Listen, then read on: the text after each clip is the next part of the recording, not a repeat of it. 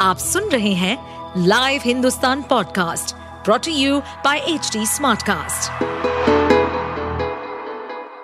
नमस्कार, ये रही आज की सबसे बड़ी खबरें।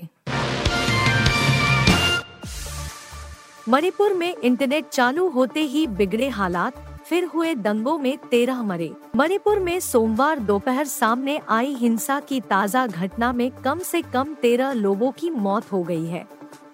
सुरक्षा बलों के अधिकारियों ने कहा कि दोपहर के करीब टेंगनौपाल ज़िले के साइबोल के पास लेटिथु गाँव में मिलिटेंट्स के दो समूहों के बीच जमकर गोलाबारी हुई है। बता दें, मणिपुर के हिंसा प्रभावित क्षेत्रों में बीते सात महीने से इंटरनेट बैन था, जिसे सरकार ने रविवार को हटा दिया। इंटरनेट बैन के हटते ही ताज़ा हिंसा की यह घटना सामने आई है।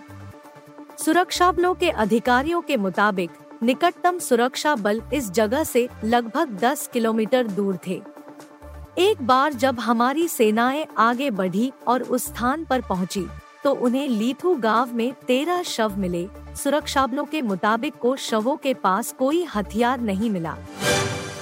युद्ध विराम टूटते गाजा में इसराइल की तबाही। महज दो दिन में 700 की मौत। इसराइल और हमास के बीच एक सप्ताह का युद्ध विराम खत्म होते ही गाजा में फिर तबाही मच गई है।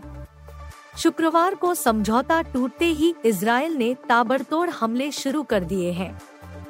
शनिवार और रविवार को उसने इतने ज़्यादा मिसाइल अटैक किए कि दो ही दिन में 700 लोगों की मौत हो गई। यही नहीं, एजेंसियों का कहना है कि गाजा के किसी भी इलाके में रहना अब सुरक्षित नहीं है। इसराइल की सेना गाजा में अब उत्तर और दक्षिण दोनों तरफ़ से हमले बोल रही है। Israeli chief of general staff Herzi Halevi का कहना है कि उनकी सेना दोनों दिशाओं से अटैक कर रही है। वीकेंड पर दोनों तरफ़ से इजरायली सैनिकों ने धावा बोला है। यही नहीं, एक तरफ़ इसराइल मिसाइलों से अटैक कर रहा है। तो कई इलाकों में सेना जमीनी लड़ाई में भी जुटी है। कयासों के बीच वसुंधरा के लिए जगी आस, मिला 35 का दम और दो विरोधी पस। राजस्थान की पूर्व सीएम वसुंधरा राजे ने अपनी परंपरागत सीट झालावाड़ में तिरपन हज़ार वोटों जीत हासिल की है। फिर भी उनके भविष्य को लेकर कयास लग रहे हैं कि वह मुख्यमंत्री बनेंगी या नहीं। इसकी वजह यह है कि भाजपा ने इस बार उन्हें सीएम फेस घोषित किए बिना ही चुनाव लड़ा था। इसके बाद भी भाजपा ने 115 सीटों पर बड़ी जीत दर्ज की है। ऐसे में यह सवाल और तेज़ी से उठने लगा है कि वसुंधरा का क्या होगा। इस बीच एक चीज़ उनके लिए उम्मीद बंधाने वाली है।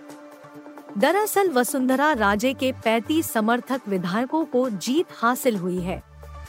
इतनी बड़ी तादाद में समर्थक विधायकों का जीतना उन्हें सीएम की रेस में बने रहने के लिए मदद कर सकता है।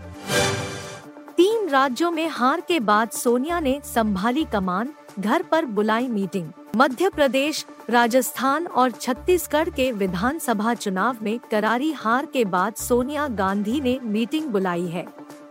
पूर्व अध्यक्ष ने सोमवार शाम को अपने 10 जनपद स्थित आवास पर पाँच बजकर तीस मिनट बजे मीटिंग बुलाई है। सूत्रों का कहना है कि इस बैठक में तीन राज्यों में खराब प्रदर्शन को लेकर मंथन किया जाएगा। इसके अलावा तेलंगाना में सीएम चुनने को लेकर भी विचार हो सकता है। पार्टी को मध्य प्रदेश में फिर सत्ता से बाहर ही रहना पड़ा है। इसके अलावा राजस्थान और छत्तीसगढ़ से उसकी सरकारें बेदखल हो गई हैं। कांग्रेस के सूत्रों का कहना है कि इस मीटिंग में सोनिया गांधी उन नेताओं से बात करेंगी, जिन्हें चुनावी राज्यों में जिम्मा सौंपा गया था।